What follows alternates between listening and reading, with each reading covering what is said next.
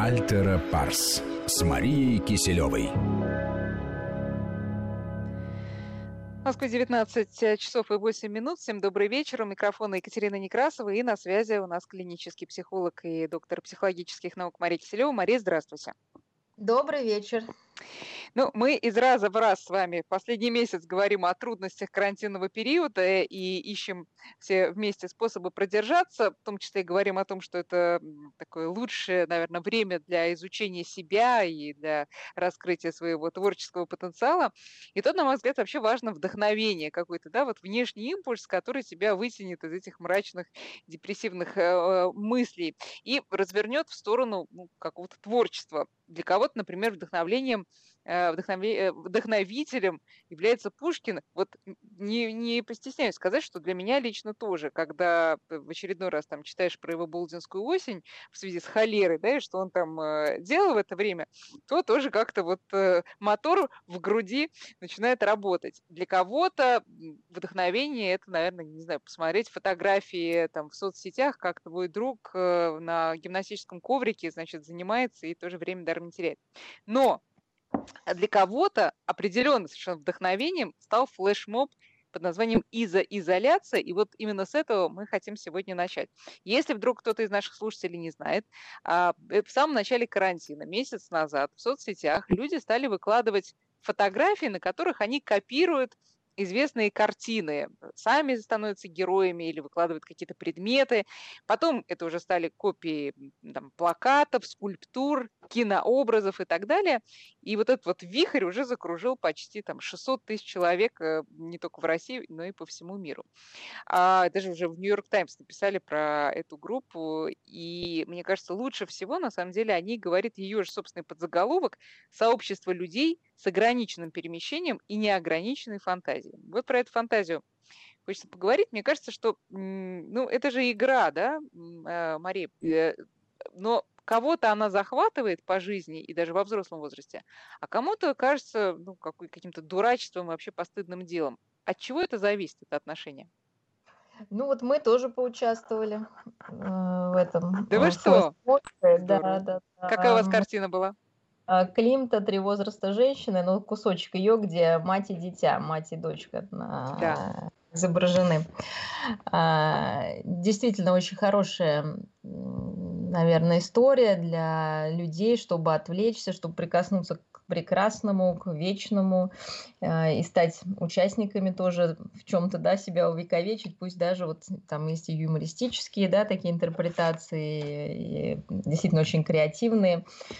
И, в общем-то, полное сходство не является главным критерием, скажем так, успеха этого предприятия. Да. Вот. Но мы же понимаем, что действительно на любую ситуацию мы можем смотреть с разных сторон. И когда мы говорим о творчестве, но творчество часто употребляется все-таки больше к каким-то великим идеям и достижениям, к искусству, да, каким-то находкам, которые широко могут применяться. Креативность — это такое, да, больше иностранное слово, которое нам помогает, используется в быту, да, это в каком-то бизнесе, в работе, в делах определенных. Да, более просто в чем разница, потому что на самом деле разницы особо нет, скорее это наш какой-то оттенок, который мы даем.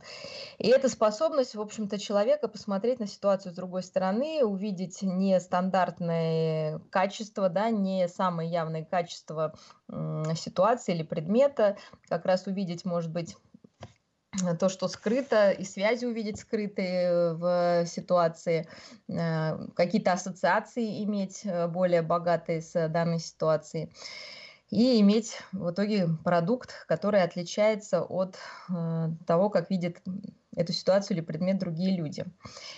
И если мы возьмем сейчас ситуацию вот нашу непростую с эпидемии, да, существующей, самоизоляции, действительно мы можем совершенно с разных сторон смотреть на нее, и, в общем-то, от этого будет зависеть наша картина мира, наша внутренняя картина, наше внутреннее восприятие, наше настроение.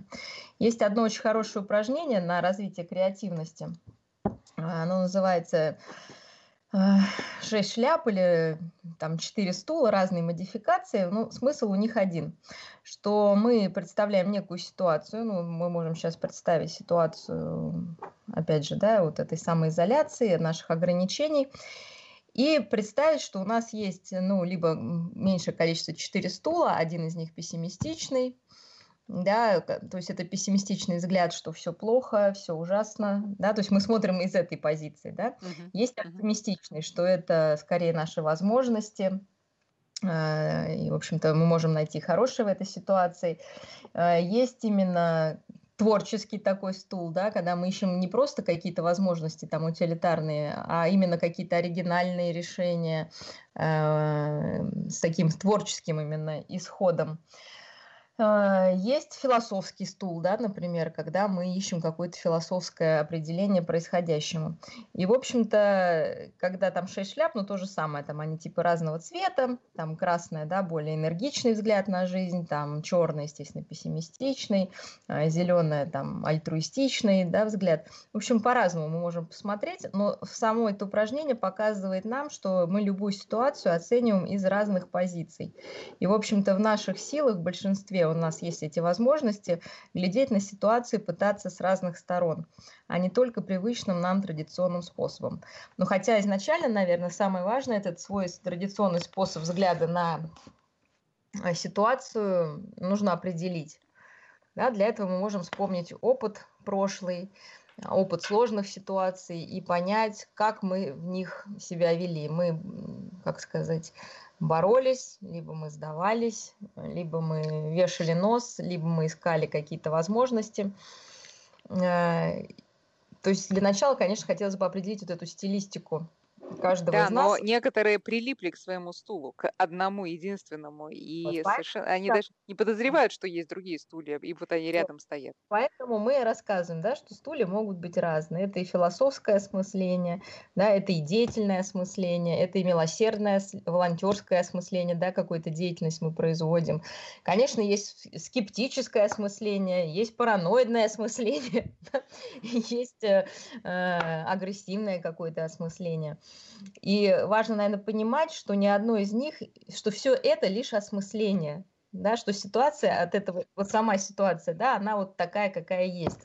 А дальше в наших руках посмотреть на нее с разных сторон и либо стать ее жертвой, либо стать каким-то борцом, ну, не всегда, да, с позитивной в данном случае интонацией, такой, да, параноидным таким бойцом, что это там заговор или что-то там против нас замышляет кто-то. Можно стать креативным человеком и придумать, как в этой ситуации развить себя, отношения, свою работу. Ну, тут, извините, Мария, тут вспоминается сразу о Генри с фразой «Дело не в дорогах, которые мы выбираем, а в том, что внутри нас заставляет выбирать эту дорогу». Так вот, стулья могут стоять в ряд, и их действительно может быть даже больше, чем 4, но человек, как правило, в плену своих предрассудков, привычек, он выбирает один стул, и сложно ему от него оторваться. Вот как ему это сделать? Мы играем, да, вот поэтому мы рассказываем, что, представляете, а стулья бывают разные. Вот. Но, повторюсь, нужно начать с признания того, как вы смотрите, да, на мир. Да, какой любимый стул. Да. Да, какой ваш любимый стул. Без этого мы не оттолкнемся. Вот, да, вот не сможем мы оторваться от него, если мы не осознаем, какого он цвета. Потому что он нам кажется единственным, правильным, и, в общем-то, как будто другого нет, и мы даже не понимаем, как мы на этом стуле оказались. Вот, поэтому очень важно для каждого понять, из чего я исхожу, эту ситуацию описывая, откуда у меня взялись эти установки, да, почему мне кажется, что это как-то так сложно, или наоборот, это незначимо. Так что здесь нет правильного или неправильного решения, да, это творчество, это просто возможность, как взять, вот, ну, я не знаю, там, какой-то предмет в руку, да, и поворачивать его, трясти, нюхать, пробовать на вкус, да, там, как-то пытаться с ним что-то делать, да, найти его функции. То же самое, вот, и любая ситуация, в том числе и, которая сейчас с нами происходит. Но игра... Да. Можем поиграть, да, то есть, естественно, без желания человека мы никого не можем заставить свои стулья менять, пересматривать или вообще задумываться над этим. Но если вам кажется, что как-то вот вы немножечко, теряете, может быть, связь с реальностью, не очень понимаете, что происходит, или стало совсем скучно, или невыносимо, и уже с вашего стула вы все изучили, да, попробуйте поиграть в эту игру, вы можете сами придумать эти названия, да, это, повторюсь, просто такие условные, да, названия, поиграть в семье с вашими близкими и изобразить вот разных людей, кстати, это достаточно просто их образцы увидеть в соцсетях. Да, потому что для этого не нужно обладать какой-то огромной фантазией. Можно просто посмотреть, как по-разному люди в соцсетях, отзываются о ситуации. Самовыражается. А вообще, что вот в этом так притягивает? Вот можно это разложить по полочкам? То есть, что получает человек, какого рода эмоциональные подпитки, когда он участвует вот в таком флешмобе? Вы имеете в виду про картины? Изоизоляция. Изоизоляция. Да. Это проявить себя, показать себя, это показать, что ты не сдался, что ты, во-первых, выбор картины о многом, да, говорит, что мы хотим показать, там, что у нас есть чувство юмора или чувство прекрасного, или действительно какое-то безумное воображение, когда мы там, интересная была, там, из картофелин, да, сделали этих моржей, да, то есть, это действительно нужно обладать крайне высоким креативным таким мышлением, чтобы увидеть вот эти свои взаимосвязи, вот эту ассоциацию провести. Просто мы в изоляции, находясь, да, не хотим быть изолированы друг от друга. Мы хотим показывать, что мы ценные, что мы красивые, что мы смешные, что мы вместе. И, тогда, наверное, все не так страшно, и мы понимаем, что если другие люди находят все силы справляться так весело или, повторяю, умно или красиво с этой ситуацией, то, и мы сможем. То есть это такой хороший, очень заражающий пример, как можно в сложной ситуации не вешать нос и искать, опять же, прекрасное на кухне даже у себя, да? Или да, кстати, про кухню у меня как раз лидер моего рейтинга – это девушка с жемчужной сережкой, самая, по-моему, популярная картина, которую копируют, сделанная из луковицы и какой-то ленточки. Это просто потрясающе. Это самое точное попадание вообще, которое я видела. Но тут, конечно, напрашивается еще одна аналогия. Я думаю, порадовался бы очень на это, глядя на все, автор книжки «Игры, в которые играют люди, которые играют в игры», Эрик Берн. И поскольку у него там, я просто помню еще с университетских времен, когда читала эту книжку, разделение, да, личности, самосознания на ребенка, взрослого и родителя, так вот, понятно, что это раскрытие как раз ребенка, да, внутреннего ребенка. Но что, если твой внутренний ребенок спит и вообще давно уже себя не проявляет, и ты забыл уже, как это играть? Вот стоит ли вообще трогать эту конструкцию? Или она идет по своим рельсам, не заваливается, и пусть идет?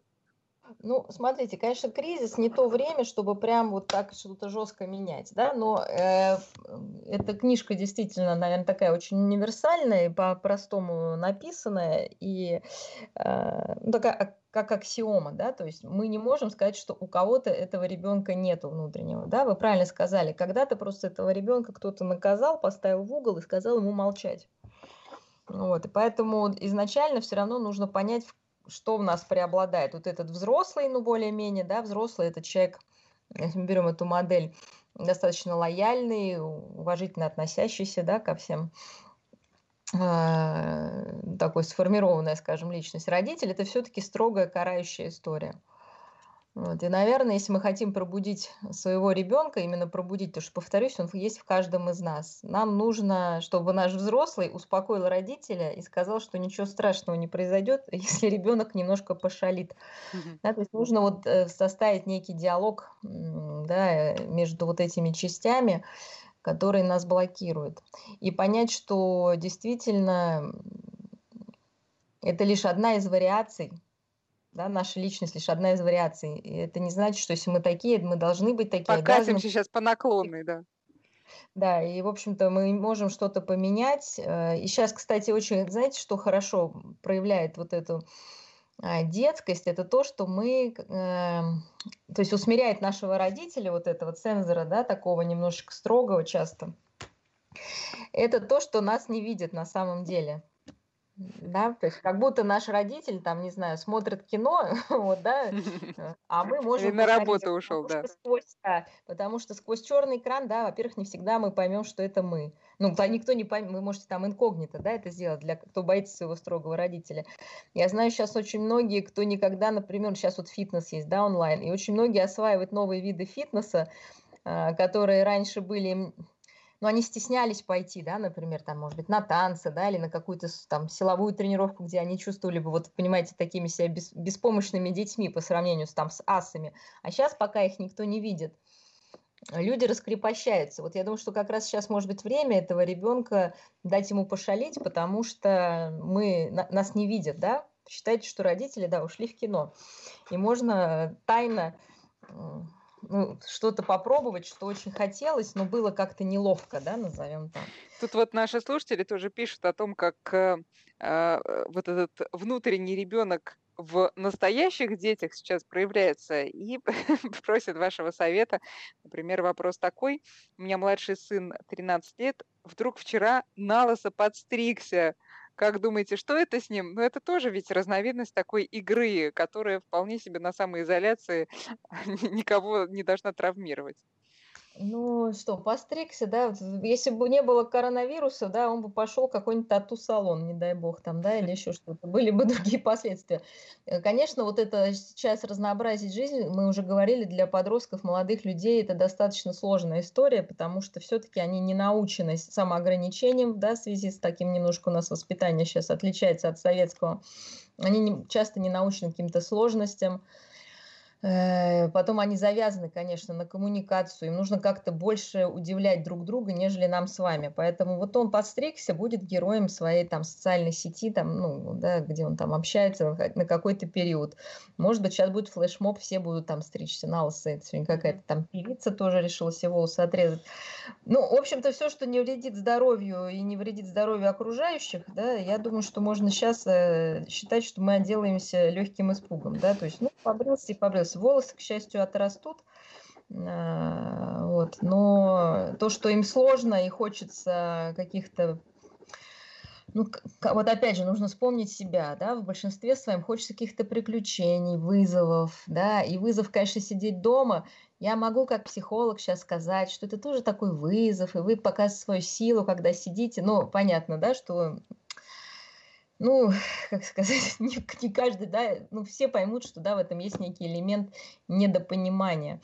Поэтому я бы даже сказала, ребята, мы понимаем, как вам сложно, давайте подумаем, ну, молодежь, да, вот, чем можно вам помочь, да, ну, какие-то дела нужно им поручать, важные, чтобы они чувствовали свою значимость.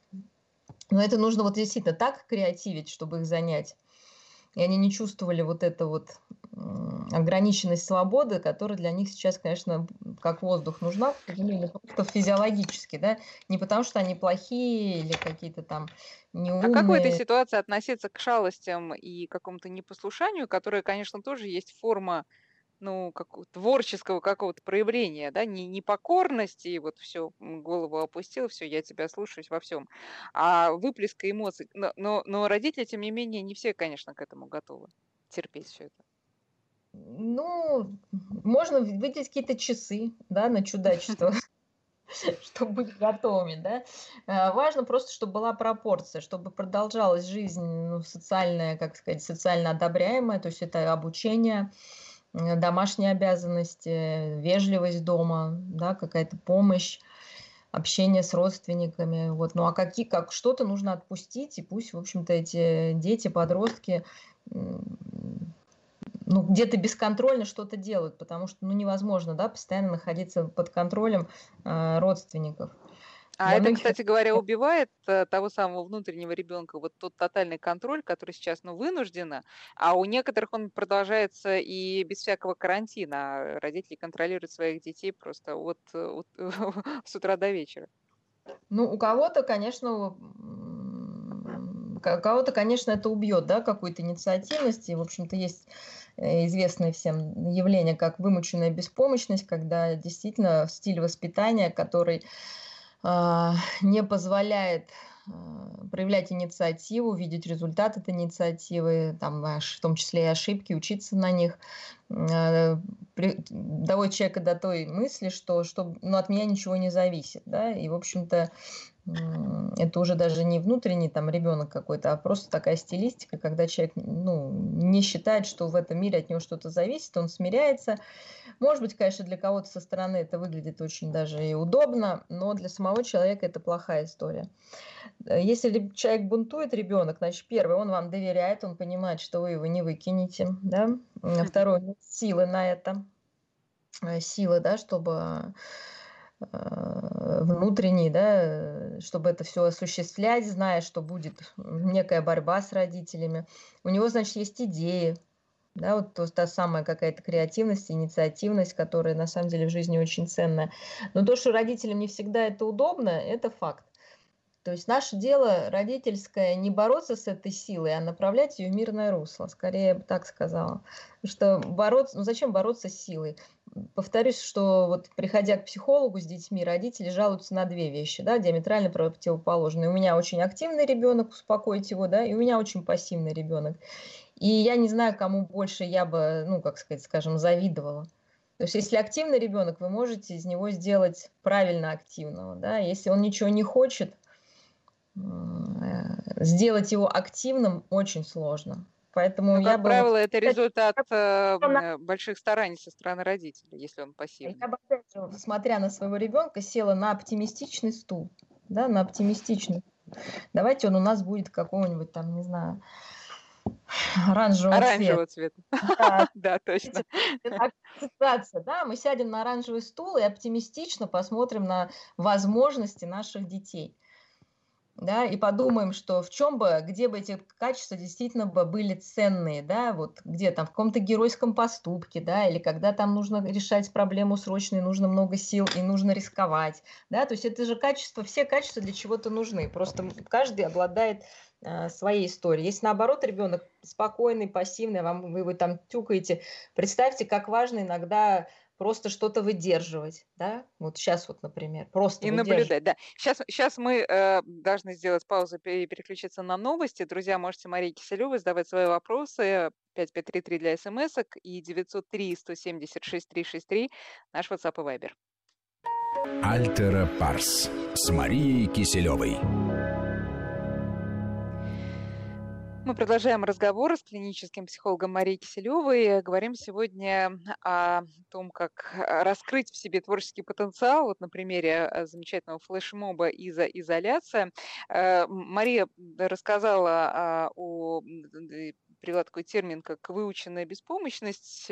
Многим он знаком, причем на собственном примере. И именно она, эта беспомощность, говорит нам вот внутренним голосом, когда, например, человек видит такой вот замечательный флешмоб, и естественная мысль, а не поучаствовать ли? Нет, говорит этот внутренний голос, куда тебе? Да ты ничего не придумаешь, сиди, просто смотри. Что делать с этим, Мария? Понять, кому, опять же, этот голос принадлежит, да? Чей это голос у нас поселился? Это же все-таки, хотя этот голос, конечно, когда-то был привнесен в нашу структуру, тем не менее сейчас мы можем с ним говорить. Да? Мы можем обмануть этот голос, да? Сказать, хорошо, я посмотрю, я просто попробую. Я ни на что не претендую, да? Я просто попробую. Вот. А что самого страшного произойдет, если вы там поучаствуете? Что, да? Это вообще никак... Это просто безопасно абсолютно. Там нет каких-то хейтерских историй, да, там... на самом деле они там уже есть, там уже подкапываются. А почему вот у вас тут, значит, бусинка не в 2 сантиметра вправо, а 2 влево? И вот это вот все. Понятно, что она не должна особо задевать вот эту историю. Это тоже, тренировка. То есть это же не оппонент, который вам лицо, да, это говорит. То есть отнеситесь к этому как просто к какому-то заданию, тренировке, там в том числе и каких-то рекомендаций и реакций своих на какие-то негативные истории. Но опять же, человек не обязан участвовать, если у него нет к этому желания, да?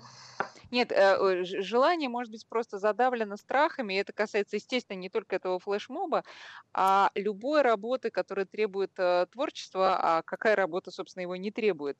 И всегда вот у людей вот с такой заниженной, наверное, самооценкой есть страх перед тем, чтобы начать что-то новое и проявить себя, потому что они считают, что они на это вообще не способны. А вообще есть такие люди, которые действительно не способны? Нет, конечно. Все люди на что-то способны. Если вы посмотрите на фотографии даже этого флешмоба, там есть действительно какие-то очень интересные, есть менее интересные. Но ты все равно все это рассматриваешь, как бы...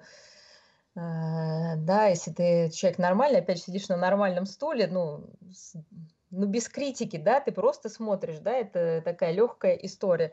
И в основном, в общем-то, сейчас, даже если люди какой-то негатив проявляют по отношению к чему-то, понятное дело, что это негатив смещенный, связанный с текущей ситуацией.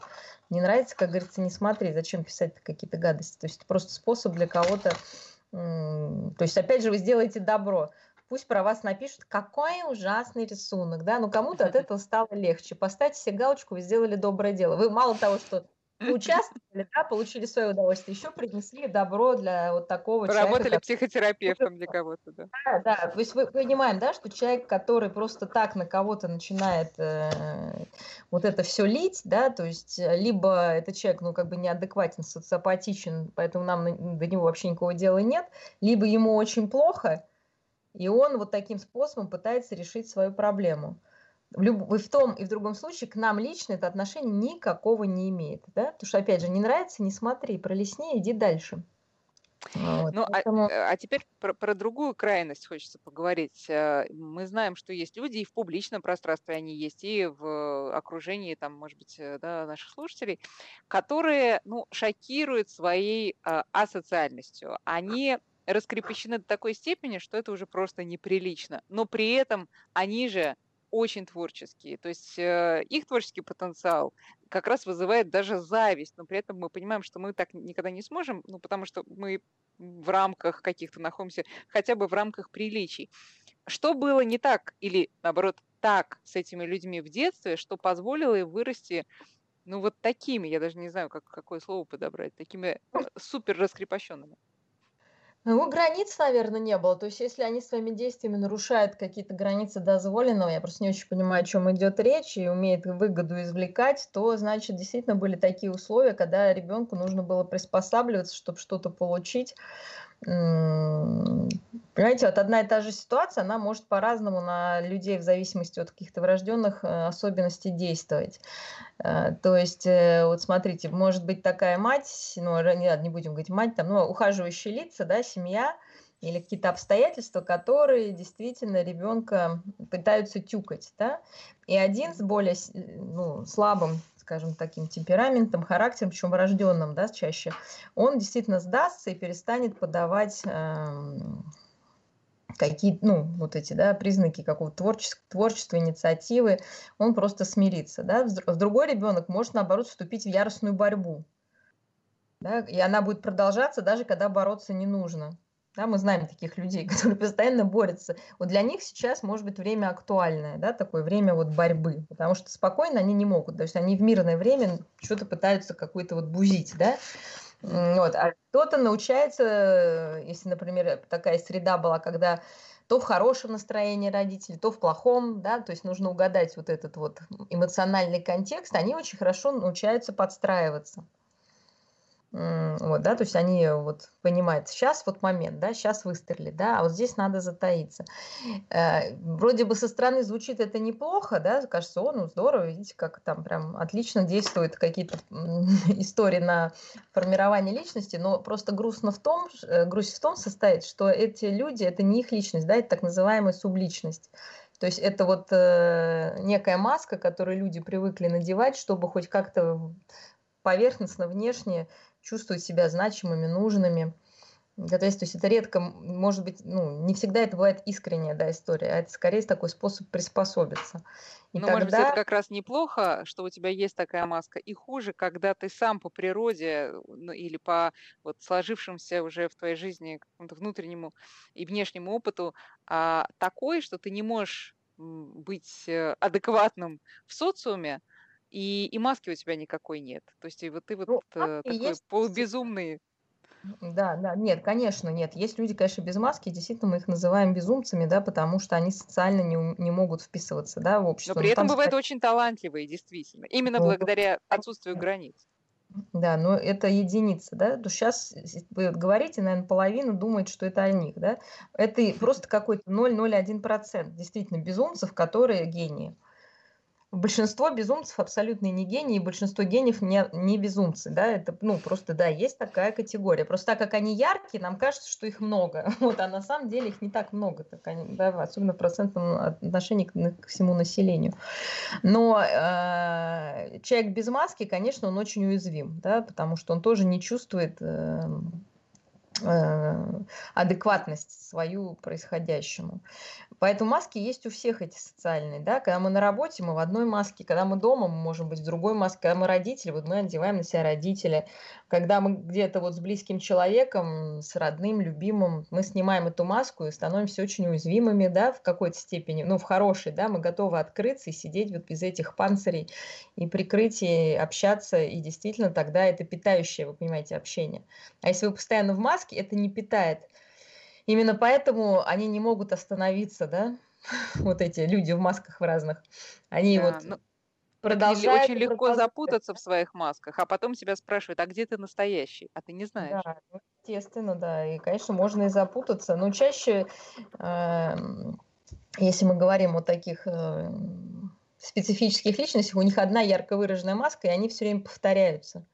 Да, если вы посмотрите вот на вот каких-то там активных жителей там соцсетей, которые что-то выкладывают, вы посмотрите, насколько стереотипно у них все фотографии, да, то есть она снимает там ноги, да, у нее все ноги с одного ракурса, ну, с двух, да, либо она снимает там себя в профиль, да, либо он там... Это касается и текстов тоже, и текстов, да, тексты, и это касается и текстов, и самих постов, содержания. Да, понимаете, абсолютно стереотипия, да, там все стереотипно, там нет вообще никакой креативности, вот человек нашел себя, он себе с этого ракурса, с этого слова нравится, и все, и понеслось, одно и то же, вообще ничего нового, и это как раз говорит о том, что это маска, а не креативность, а он себе, конечно, кажется, наверное, там великим, что он придумал какую-то там гениальную, не знаю, идею себя выкладывать. Редко бывает, да, когда ты там действительно удивляешься, вот, боже мой, и это, еще и то, а вот здесь он вот это увидел, да, и когда ты прям вот, ну, как по крупицам собираешь какую-то картину мира, но обычно все-таки это уже какие-то профессионалы, а не вот эти любители, просто там научившиеся себя показывать с одной хорошей стороны. Ну, кстати говоря, маска в этом смысле тут символична. Если вспомнить фильм «Маска» и Джима Керри, то вот как раз он, мне кажется, такой пример вот той самой личности, вечно, ну, такой полубезумный, но на это интересно смотреть. Вот это вот как раз человек без границ, без внутренних такой. Но так, а если ты все-таки запутался в своих масках, если ты сам не понимаешь, а кто ты, ты погряз в социальных ролях, ты, ну, условно... руководитель фирмы, ты муж, ты отец, и ты еще сын там, своих родителей. И все время эти роли от тебя чего-то требуют.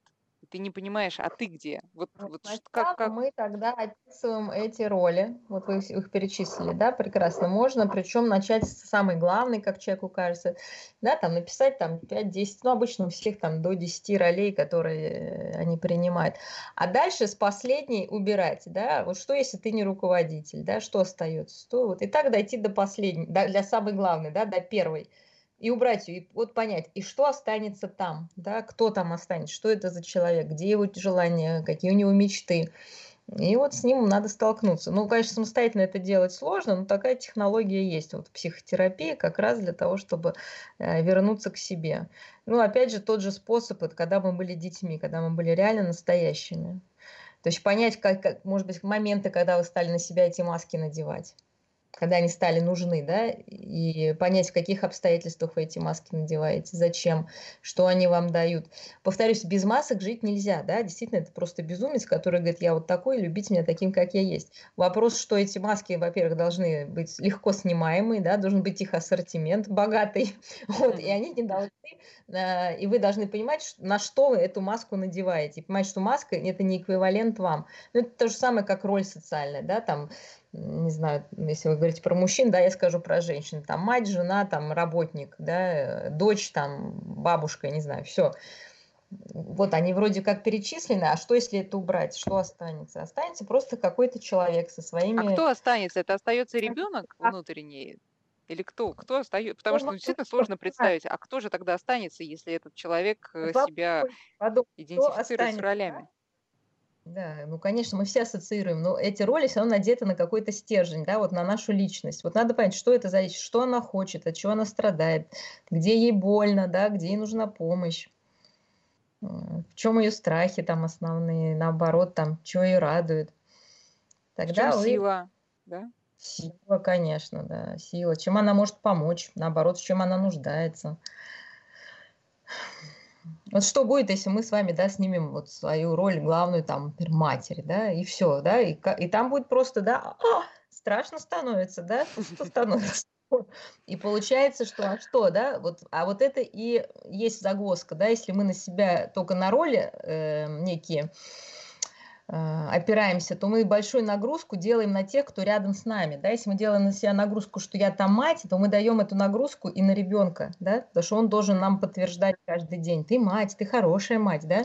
Вот, или там жена, ты прекрасная, заботливая, самая лучшая жена. Да? То есть нам нужно вот это отражение. И если мы это теряем, отражение, мы разрушаемся. Поэтому это и есть как бы, да, вот немножко такая нестабильная конструкция.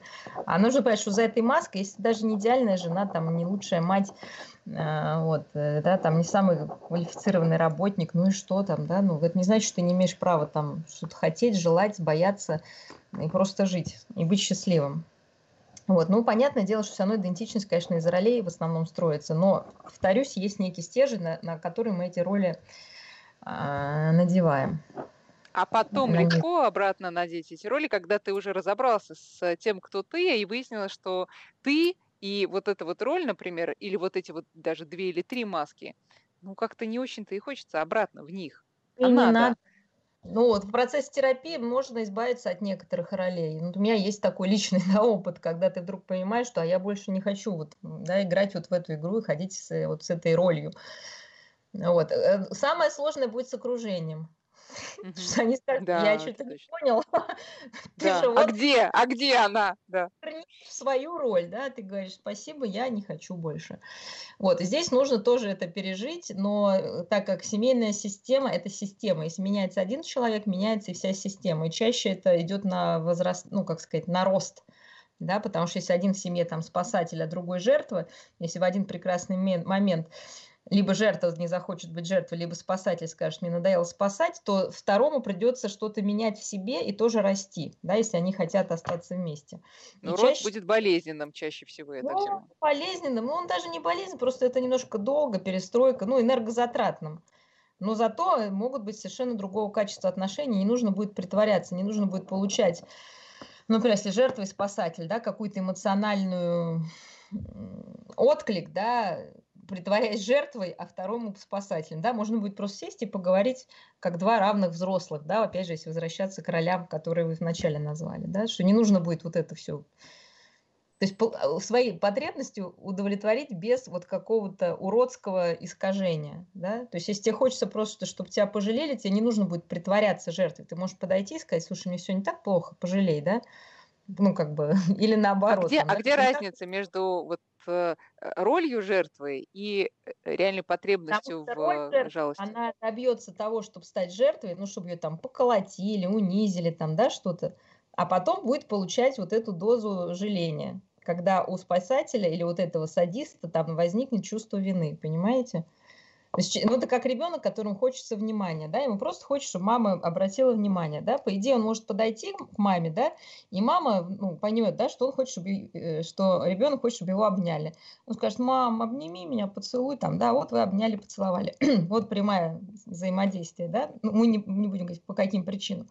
А ребенок, который отчаялся получить впрямую вот этот, да, эмоциональный, он будет придумывать, он будет себя плохо вести, да, чтобы мама накричала, отшлепала, поставила в угол, а потом пришла и сказала, там, ей станет, да, стыдно за это, да, или что-то, она придет и пожалеет. Вот разница, да? То есть мы сделаем какой-то уродский вот этот кульбит, чтобы получить то, что можно получить просто впрямую, да, сказав, что мне плохо, там, да, помоги мне.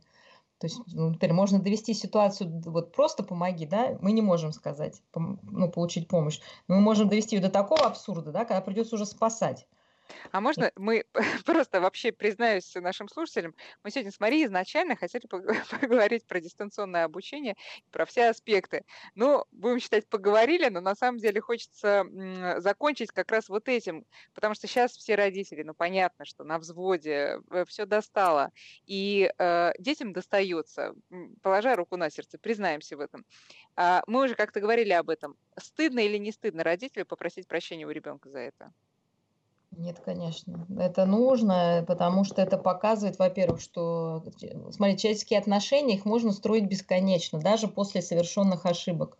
Если есть понимание, что вы были неправы, если есть объяснение, да, если есть некое покаяние, конечно, это не стыдно, просто не нужно там голову пеплом тоже посыпать там, да, и себя как-то унижать в этот момент, но объяснить, что, понимаешь, такая ситуация, нам сложно, действительно, я сорвалась, это неправильно, да, но давай подумаем, что к этой ситуации подводит там, да, если я прошу, давай договоримся, сколько раз я могу там просить, там, да, 3 раза, ты знаешь, что потом я буду сердиться. И давай коммуницировать, но просто дети, мы сами, но это во всех семьях, мы вот не надо там, может быть, чувство вины, в большинстве семьях мы действительно в какой-то момент перестаем вот эти какие-то, ну вот эту грань выдерживать, то есть возникает привычка получать вот то, что я вам говорю, какое-то внимание, ласку, заботу, да, через какое-то уродское вот эту историю. Через агрессию, да. Да, и очень сложно вернуться назад. И ребенок уже тоже к этому привык, да, у него уже привычка вот так это получать. Поэтому просто поговорив 1 раз, ну, он не скажет, все, понял, мам, в следующий раз я просто к тебе подойду. Он не сможет, да, как-то перестроиться. Но нужно пытаться тогда предугадывать.